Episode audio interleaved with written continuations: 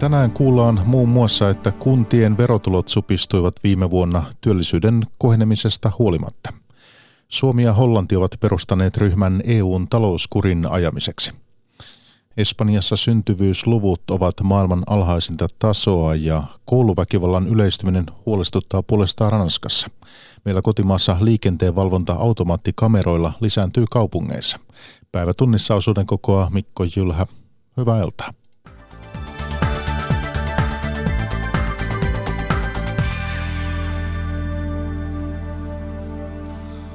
Moni kunta joutuu karsimaan menojaan oletettua pienemmäksi jääneiden verotulojen takia. Työllisyyden kohentumisesta huolimatta kuntaveron tuotto ei viime vuonna kasvanut, sillä muun muassa kikysopimuksen mukaiset toimet ovat supistaneet kertymää. Osalla kunnista edessä on myös veroprosentin nosto. Jarmo Olavi Koponen. Työn verotuksen keventäminen on muun muassa työntekoon kannustamisen kannalta järkevää, mutta julkisen taloudenpidon näkökulmasta alempi veroaste voi olla haasteellinen. Tästä saatiin esimerkki viime vuonna, jolloin myös kuntien ansiotuloverotuksessa verokertymä pieneni.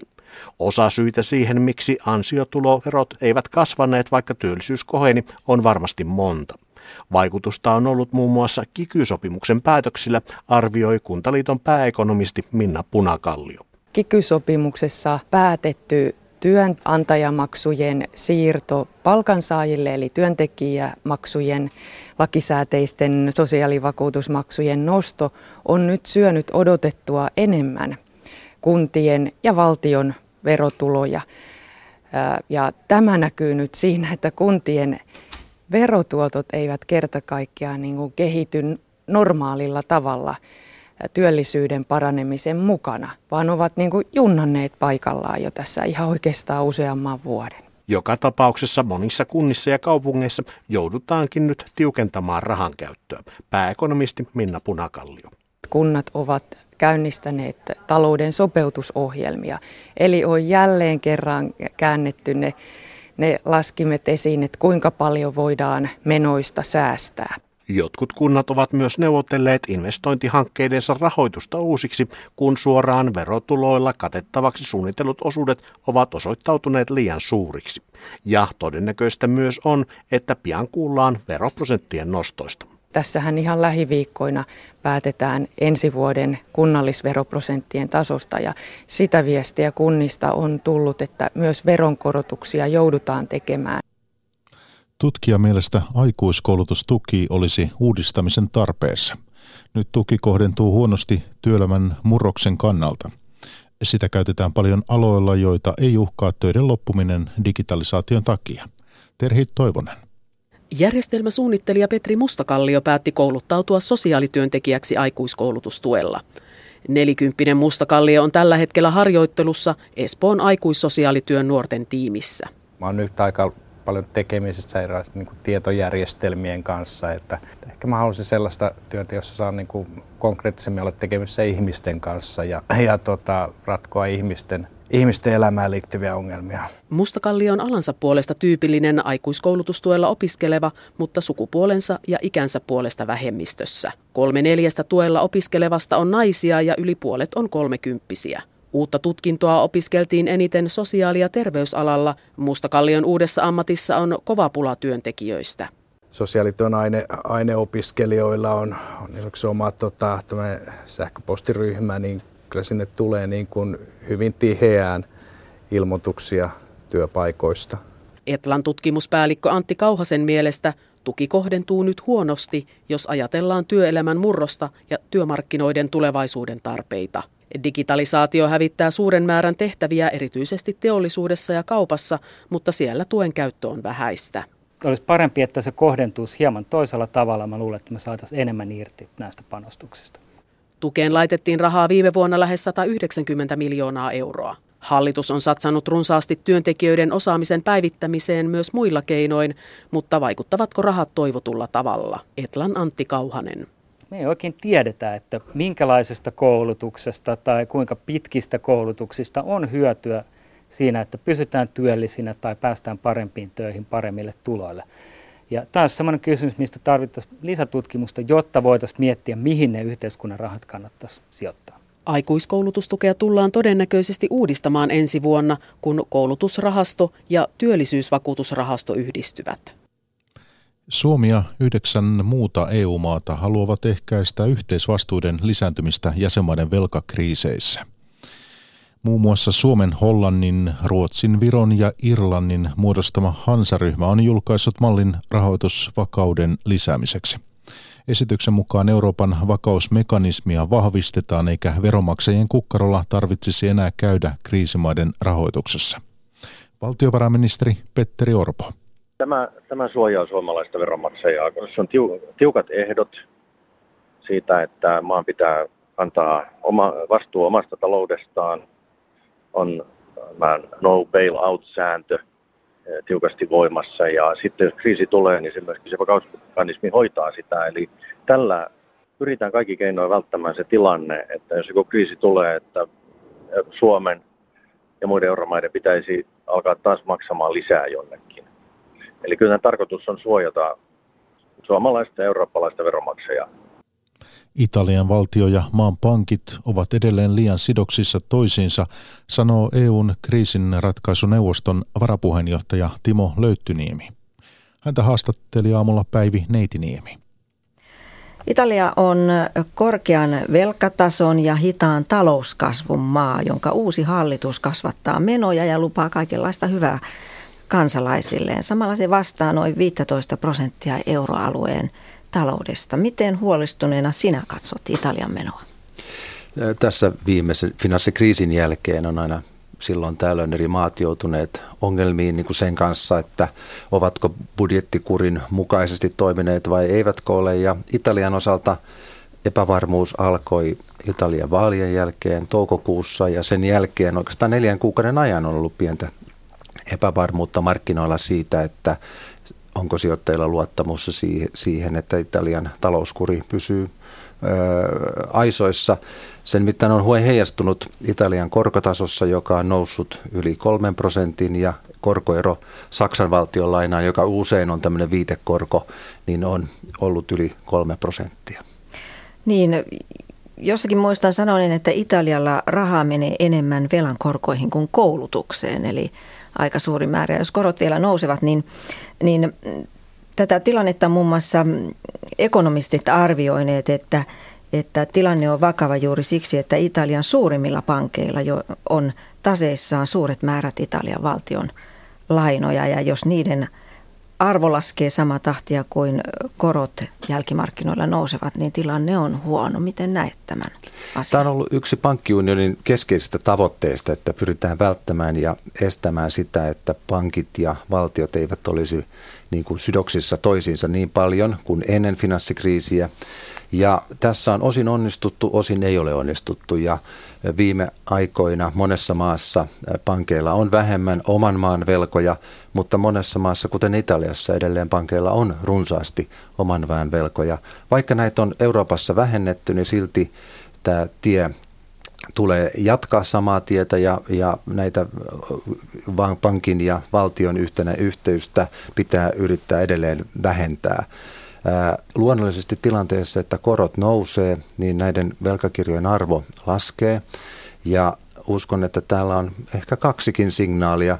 Toinen signaali on siihen, että vallanpitäjät, hallitus Italiassa joutuu pohtimaan, että kuinka pitkään tämmöistä politiikkaa voi hoitaa, jos markkinat näin reagoivat. Ja toinen on se, että pankit joutuvat luonnollisesti tehdessään arvoperisijoituksia arvioimaan, että kuinka paljon kunkin maan velkakirjoja haluaa pitää taseessa. Nythän on niin, että Euroopassa edelleen sallitaan ja ehkä halutaankin, että pankit omistavat oman ja ylipäätään valtiopapereita, koska niiden riskipaino näissä riskikorjatussa taseissa pidetään edelleen nollana. Eli ajatellaan, että ne on riskittömiä sijoituksia. Mutta kuinka paljon Italiassa on ylipäätänsä näitä, näitä pankkeja, joilla on ongelmaluottoja? No ympäri Eurooppaa pankkien kannattavuus on vielä liian matala. Eli se on ehkä tämmöinen yleiseurooppalainen haaste verrattuna yhdysvaltalaisiin pankkeihin ja sitten verrattuna myöskin pohjoismaisiin pankkeihin, jotka on erittäin kannattavia. Ja tämä on niin kuin ehkä yleiseurooppalainen haaste, että pankkien kannattavuus on huonolla tasolla. Mutta nehän kasautuvat. Ne kasautuvat ja sitten on erityisiä maita, joissa Italia, Kreikka, Kypros, jossa on ollut nämä järjestämättömät luotot vielä kohtuuttoman korkealla tasolla. Ja Euroopassahan korkeimmillaan nämä järjestämättömät luotot oli noin 8 prosenttia luotoista ja tällä hetkellä onneksi se on laskenut sitten kuitenkin alle 4 prosentin. Eli ollaan niin oikealla tiellä, mutta paljon on työtä vielä jäljellä. Ja Italia kuuluu siis näihin pahimpiin. Öm, otetaan vielä toinen maa, Espanja. Espanjassa on sosialistipuolueen vähemmistöhallitus, joka myös tekee tällaista avokätistä budjettia, eli paisuttaa menoja. Hallitus aikoo muun muassa peruuttaa kriisivuosien menoleikkaukset. Herättääkö Espanjan nykymeno äm, ä, tällaista huolta, kun, kun katsot sitä juuri oman työsi kautta? No ehkä tästä oli jonkun verran julkisuudessa, kun sattumalta Italia ja Espanjassa molemmissa oli vaalit ja hallituksen muodostaminen vähän niin kuin samaan aikaan loppukeväästä. Ja, ja, ja silloin luonnollisesti oli uutisissa paljon näistä puhetta. Nyt kuitenkin ehkä katseet on enemmän julkisuudessa paneutunut tähän Italian budjettiin ja budjetin alijäämään. Espanjan osaltahan meillä oli se tilanne, että Espanjahan kävi hyvinkin kovan pankkien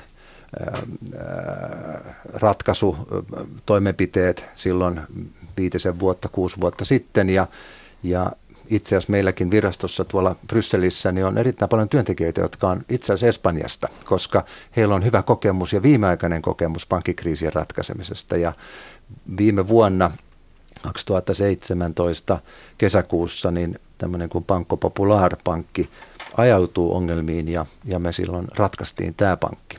Eli Espanjassa on yksi pankki ratkaistu, mutta se Espanjan varsinainen, voi sanoa, niin kuin pankkitoiminnan niin kuin puhdistautuminen tapahtui jo useita vuosia sitten. Mutta nyt varmaan vähän seuraillaan, että mitä siellä maassa tapahtuu. Luonnollisesti jokaista Euroopan maata ja jokaista pankkia. Meidän vastuullahan on noin sata isointa pankkia ja sitten paikallisvirastojen vastuulla on niin kuin pienemmät pankit ja pankkihan Euroopassa on muutamia tuhansia. Ja, ja, ja luonnollisesti kaikki nämä, jotka meidän vastuulla on, ja myös nämä pienemmät, mutta meidän vastuulla olevat pankit, niin kaikille niille me tehdään kriisiratkaisusuunnitelma. Mm. Ja puhutaankin siitä. Puhutaankin ja. siis, kerrotaan vielä kuuntelijoille, että studiossa on täällä EUn kriisiratkaisuneuvoston varapuheenjohtaja Timo Löyttyniemi. Ja tiedän, että et halua vähän kiusasin noilla yksittäisillä mm. mailla. Mm. Sinun on työsi vuoksi vaikea niitä kommentoida, mutta puhutaan sitten yleisemmällä tasolla ja juuri niistä, että kun jokaisella pankilla pitää olla tällainen kriisiratkaisusuunnitelma, niin mitä se pitää sisällä? Se pitää sisällään sitä, että – että joka vuosi isolle pankille, meidän tapauksessa, koska me ollaan vastuussa näistä isoista pankoista, niin niillä laaditaan kriisiratkaisusuunnitelma. Ja kriisiratkaisusuunnitelma pitää te, laaditaan sitä varten, että siinä on oikeastaan tavoitteena se prosessi, että se laaditaan ja sitten se, että se on olemassa. Ja se pitää olla olemassa sitä varten, jos pankki ajautuu ongelmaan, niin voidaan kirjahyllystä ottaa tämmöinen valmis suunnitelma ja toteuttaa siinä olevaa niin kuin ikään kuin parhaaksi havaittua kriisiratkaisutyökalua. Mutta myös tärkeä on se itse prosessi. Eli kun me laadimme sitä kriisiratkaisusuunnitelmaa ja kun siitä käydään dialogia myös sen pankin kanssa, niin valmius siihen, että tiedetään, että mitä tullaan tekemään ja tietoisuus siitä, että kriisikin voi syntyä, vaikka se ei ole tällä hetkellä näköpiirissä, niin tämä prosessi on äärimmäisen tärkeä. Ja, ja, ja tähän niin kuin, käytännössä tarkoittaa, että kaikille isoille pankeille tehdään nämä suunnitelmat ja sitten siellä on tämmöinen yksittäinen tärkeä lisäpiirre ja, ja se on se, että kaikilta pankeilta vaaditaan normaalin oman pääoman vakavaraisuuden lisäksi myös tämmöistä lisäpuskuria. Ja se lisäpuskuri tarvitaan sitä varten, että jos me joudutaan tämmöiseen kriisiin ja joudutaan isoissa pankeissa puuttumaan tämmöisellä järeällä asialla, eli tarkoittaa sijoittajan vastuun toteuttamisella, että omaa pääomaa ja tiettyjä velkoja joudutaan alaskirjaamaan ja konvertoimaan omaksi pääomaksi, niin tätä varten kaikilla pankeilla pitää olla riittävät puskurit. Ja tämä on tärkeä tehtävä. Ja millainen tuo puskuri on?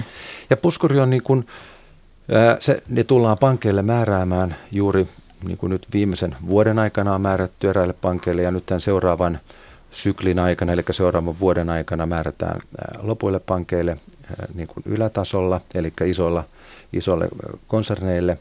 Ja tämä puskurin suuruus on usein noin 25-26 prosenttia tämmöisestä riskikorjatuista taseista. Eli tarkoittaa, että, että jos pankki menee ongelmiin, niin siellä on olemassa jo pankin taseessa noin neljäsosa erilaista joko omaa pääomaa tai vierasta pääomaa, joka voidaan käyttää puskurina luodaksemme lisää omaa vaka- vakavaraisuutta.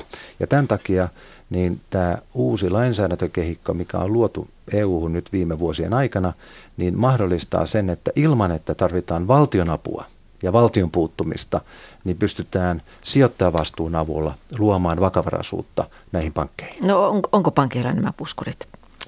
Puskureita on ja ei. Eli monella pankilla on riittävät puskurit ja monella pankilla sitten taas ei ole ihan riittävät vielä. Ja jos ei ole riittävät, niin me annetaan aikataulu, minkä puitteissa usein viimeistään neljän vuoden aikana, mutta annetaan aikataulu, minä aikana tämä puskuri pitää rakentaa. Mm. Ja koska tämä on uusi asia, niin on ihan luonnollista, että kaikille välttämättä ei ole ihan sitä puskuria. Ja kun viittasit noihin suunnitelmiin, niin, ja, ja että niitä päivitetään koko ajan, niin ilmeisesti teillä on hyvä käsitys näistä Italiankin suurimmista pankeista, niiden tilanteista. Ka- kaikki eurooppalaiset isot pankit kuuluu tähän meidän reviiriin.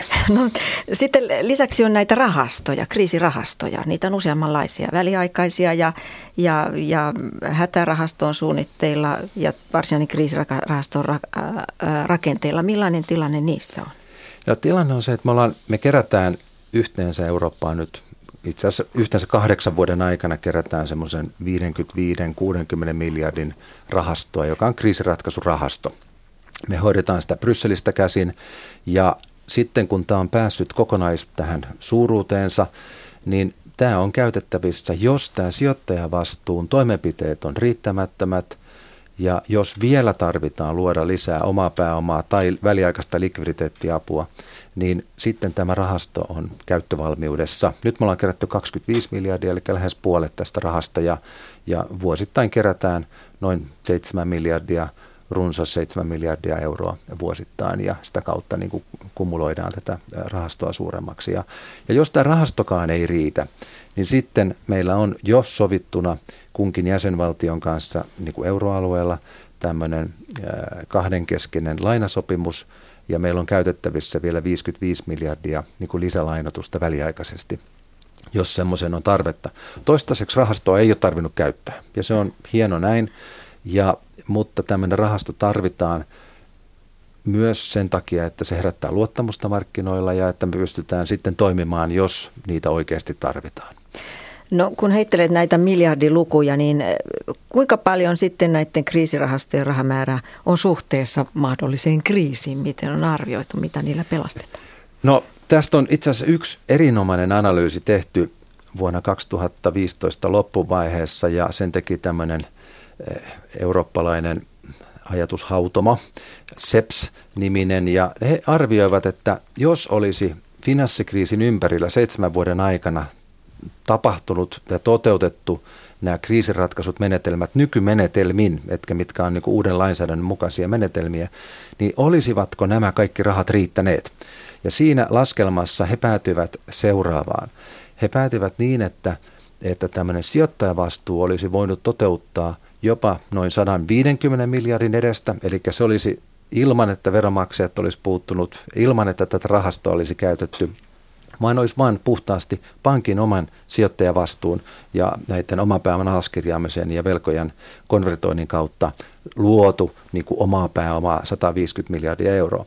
Sen lisäksi tämä rahasto, eli 55 miljardia, ja sen lisäksi oltaisiin tarvittu vielä tämmöinen niin kuin hätäapu, hätärahoitus, noin 60 miljardia euroa.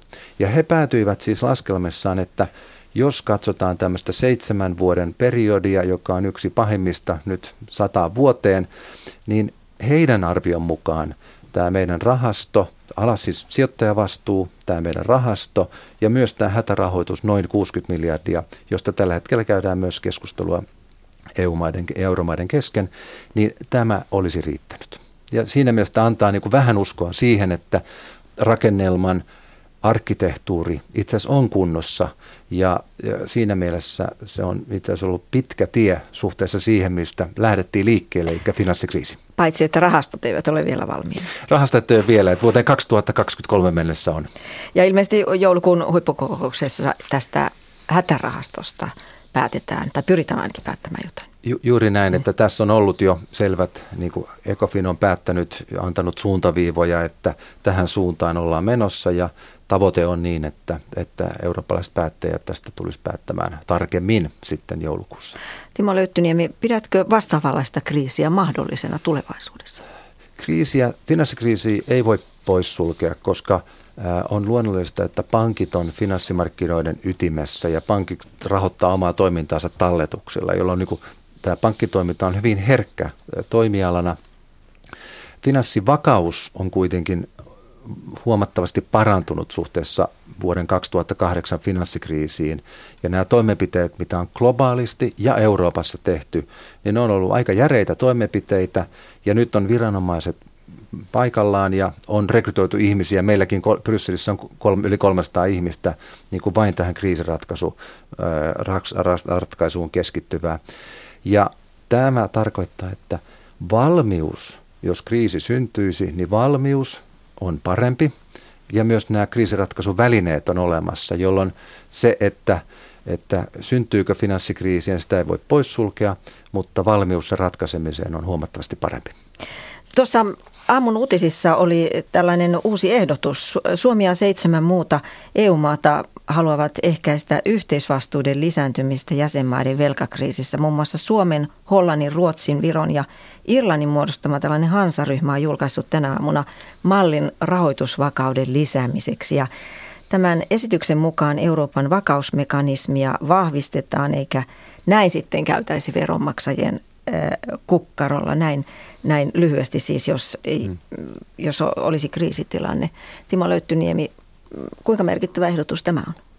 Kaikki ehdotukset on nyt tarpeen, eli itse olen sitä mieltä, että kaikilla rintamilla on syytä edetä, eli jos me voidaan vahvistaa edelleen tätä nykyistä kriisiratkaisukehikkoa, kriisiratkaisurahastoa, siihen liittyviä toimenpiteitä, niin on kaikki oikein suuntaisia.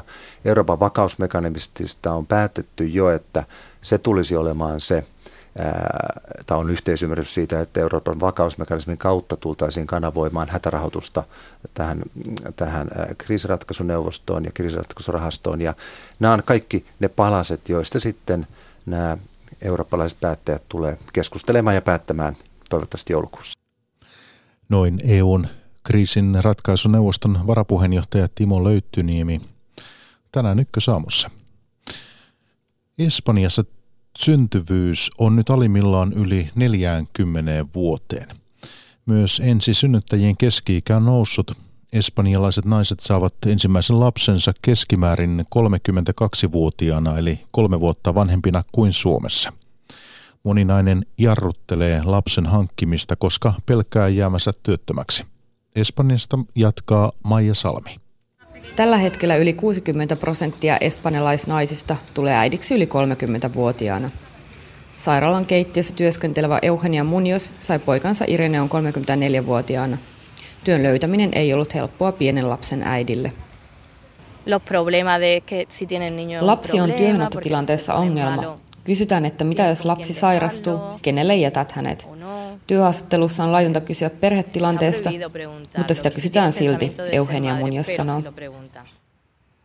Työmarkkinoilla kilpailu on kovaa. Asiantuntijoiden mukaan äitien syrjintä työhönottotilanteessa on enemmän sääntö kuin poikkeus. Tutkimuksissa naiset kertovat, että uskovat lapsen olevan este uralla etenemiselle – Barcelonan autonomisen yliopiston sosiologin Paumiret Camundin mukaan Espanjassa syntyvyys on maailman alhaisimmalla tasolla. Perhepolitiikasta ei ole apua, koska perhepolitiikkaa ei juuri ole.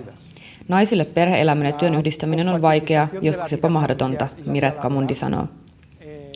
Espanjassa päivähoito on kallista ja järjestelmä joustamaton. Siksi isovanhemmat hoitavat täällä lapsen lapsiaan. Eugenia Munjas sanoo, että ei pärjäisi ilman äitinsä apua.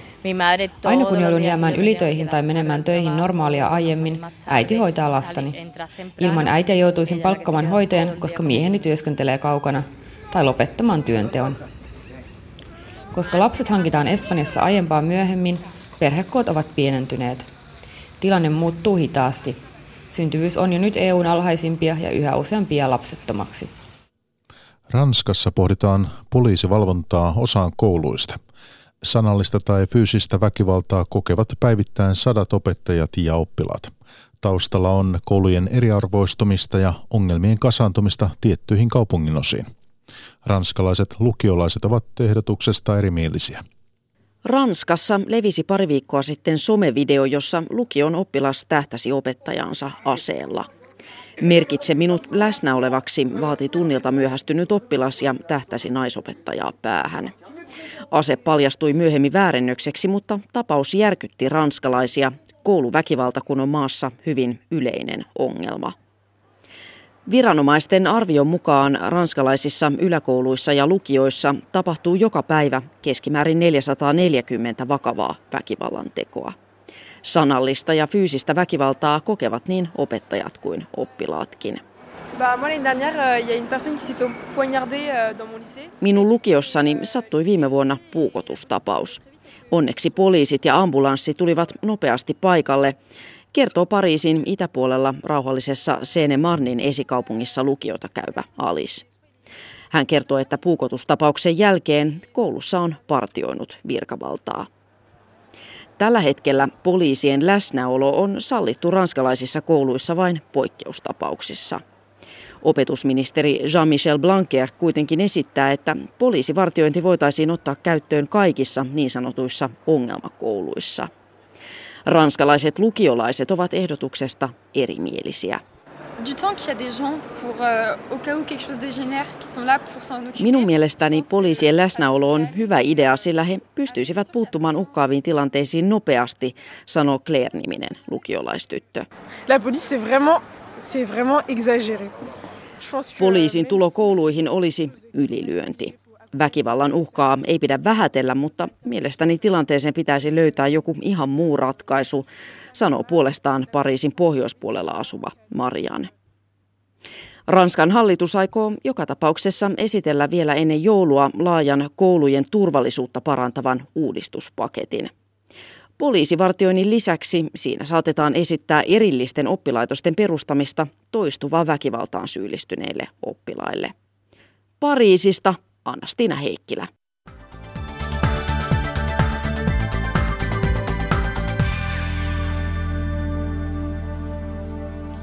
Ja palataan päivätunnissa lopuksi vielä kotimaahan. Nopeusvalvontakamerat ovat lisääntymässä Suomen kaupungeissa lähivuosina.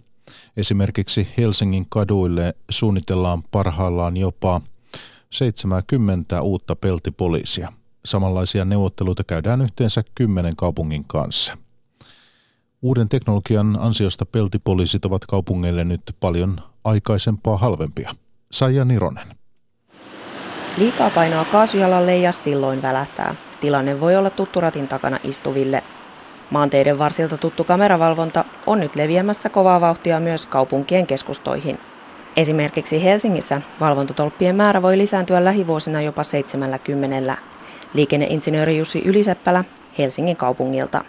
Näitä on suunniteltu jo pitkään, mutta nyt, äh, nyt sen takia kun poliisihallitus kilpailutti uuden kameramallin, joka toimii tutkalla, niin sitten se helpottaa noiden kameravalvontapisteiden sijoittamista kaupunkiympäristöön.